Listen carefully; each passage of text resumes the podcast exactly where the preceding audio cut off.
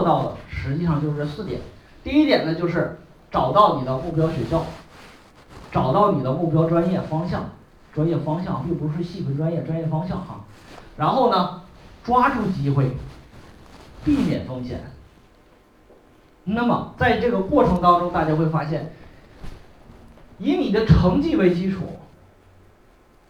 寻找你的大学、地域、专业作为目标，同时在最后填报的时候。找到这个目标之后，最后填报的时候又能实现这个目标。其实志愿填报就是定目标、实现目标的过程，就是这个过程。我们很多人如果高考之后定这个事儿，你那个时候就是啥呢？相当于相当于什么呢？相当于就是你的孩子最后十二年玩的一个分数，这个分数可能考好了，但是大概情况是考砸了。所以说，很多人在那个时候选择志愿填报，志愿填报就是你十二年的一个买单，对吧？分考啥呀？选啥学校嘛？十二年买单。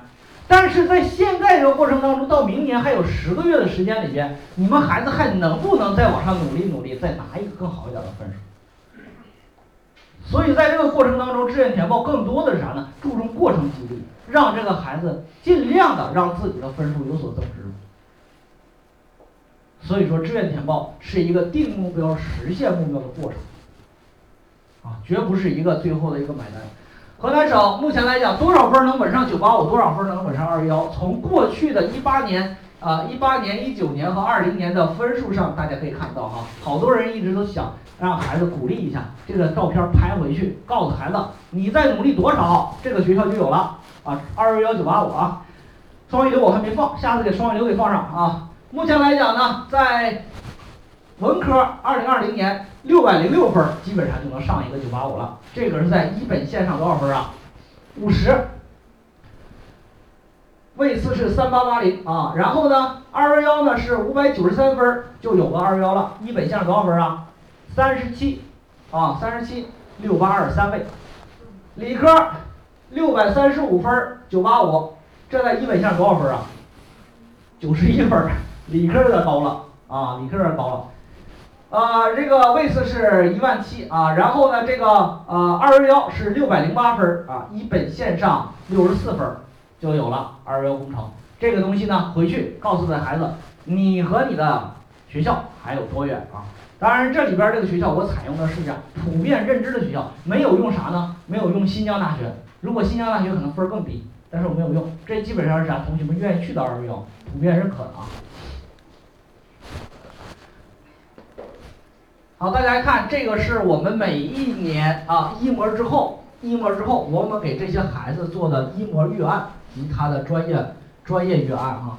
这个是一个学生啊给他做的，当年二零二零年郑州一模六百零一分，相当于二零一九年五百九十六分，相当于河南省的两千四百五十四位，这是一个文科生啊，两千四百五十四位。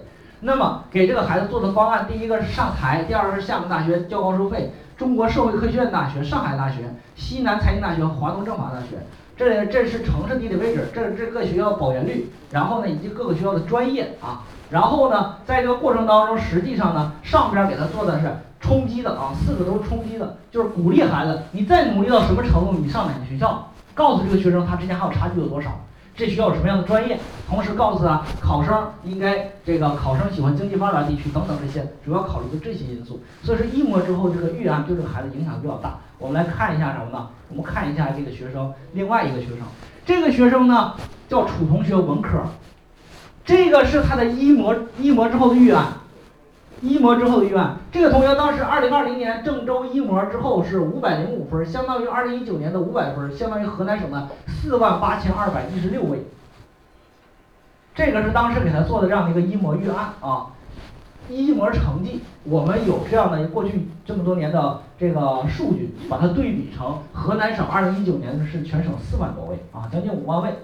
然后呢，这样给他做一个学校，实际上前几个都是冲的，因为这学生前几个冲的，大家会发现一个这个问题啊。第一个是四川美院，第二个天津商业大学，第三个首都体育学院、厦门理工学院等等这些。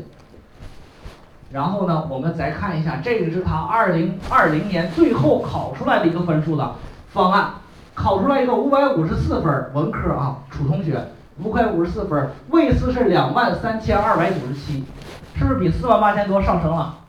上升了，上升之后呢？当时报志愿的时候，这个同学直接就说：“老师，你我就要你一模里边这个学校给我放第一个，天津商业大学放第一个。”这个同学到最后的时候，大家会发现，这个楚同学啊，天津商业大学投到了。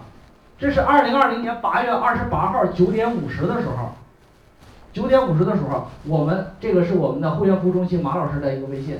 给学生的家长发的，你已经被这个投档，我们帮他查到了。所以说大家会发现哈，这个同学楚楚啊，如果和这个同学认识的时候，你就知道啊，和他妈妈可以沟通一下。整个你会发现在整个过程当中，这个同学通过这样的一个激励，他的位次提高了多少啊？提高了一半以上，一半以上。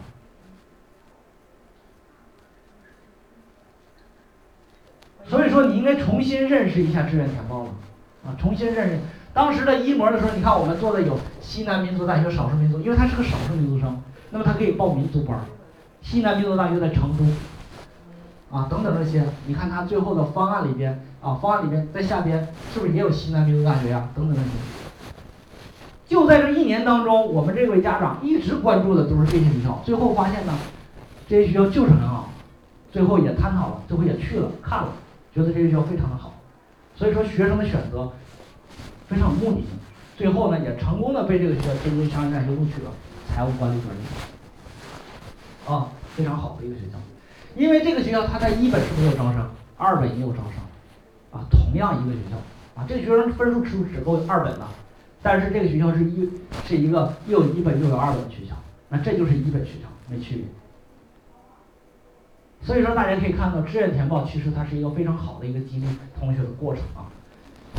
好，第二个呢，就是在整个一年当中，我们要做到的，还要做到什么呢？目标专业的探索，要找到你适合的专业。我们看这位同学，郑州的2020年理科同学潘同学，女孩，可以报一二本，是六百二十二分加五分的小数民族，是六百二十七分。两万两千两百七十六位的位次啊，一本线五百四十四。学生在报志愿过程当中，就是瞄准了郑州大学读医学专业，读医学专业。我们很多人其实想学医啊，想报郑州大学，这个很正常。而且郑州大学的医学在我们河南省还是非常好的，啊，所以说呢，这个同学当时就是说，哎，老师，我就想报郑大的临床。但是在这个过程当中，这个同学是九月份啊，九月份九月多交费的哈。然后呢，在这个过程当中，最后录取的结果是录到了郑州大学医学技术类。有人说这不是医生啊？我们看一下这个过程啊，这个过程。其实呢，经过这样的一个，这是他的最后的一个这个志愿方案表哈，志愿方案表，六百二十七分啊。第一个报的是郑州大学预防医学五年制，第二个就报的医学技术类，第二个就直接录走了。我们来看一下他的分数啊，这个同学的六百二十七分的分数，实际上在过去几年的过程当中，他是两万两千位是吧？两万两千位，大家会发现呢，在这个啊这个过程当中，郑州大学最低分他肯定是够的，是不是？但是你会发现他的临床数字高不高？一万四千位，他是两万两千位，超了多少位啊？非常多是吧？所以说基本上不太可能，基本上不太可能。然后呢？但是这个同学给他录到了什么呢？录到的是医学技术类，这个就不太了解了。所以说，在这过程当中就说到一个问题，就是啥呢？我们家长对于专业的了解太窄，窄就会导致啥呢？这个时候就麻烦了。当时家长在九月份找到我的时候，就基本上是一入高中嘛，一入高三就找到我，就他也知道这个往年的位次是多少临床。他说：“孩子，我们努力是继续努力，但是呢，我们觉得还是要稳妥一点。老师，我们能不能录到？然后呢，就是涉及到一个这个这个东西。当时我就跟这孩子梳理啊，我说孩子梳理，我说同学，你上正大读医学的目的是什么？然后这个同学跟我说啊，这个正大读完医之后呢，工作体面，收入待遇高，还能留在郑州，然后呢，这个环境也比较好。我们家里边好多学医的。”这些呢对我都比较好，我觉得呢，我又是那种啥呢？又是那种不愿意和别人钻营的，就是不愿意搞人际关系的。我想学个纯技术，啊，就是这种。然后我就给他讲讲临床是怎么回事，啊，我跟他讲临床。我说一旦学临床，第一学制特别长，对吧？临床，技技临床医学五年五年制，这是起步，再加三年的啥呢？硕士，再加三年的博士，这就是十一年，再加三年规培，这就是十四年。你可以算算，你二十三，再加十四年，你这时候多大？二十七。二十三加十四年，三十七了。啊，三十七了，一个女孩子，这个时候呢，还涉及到一个问题，已经。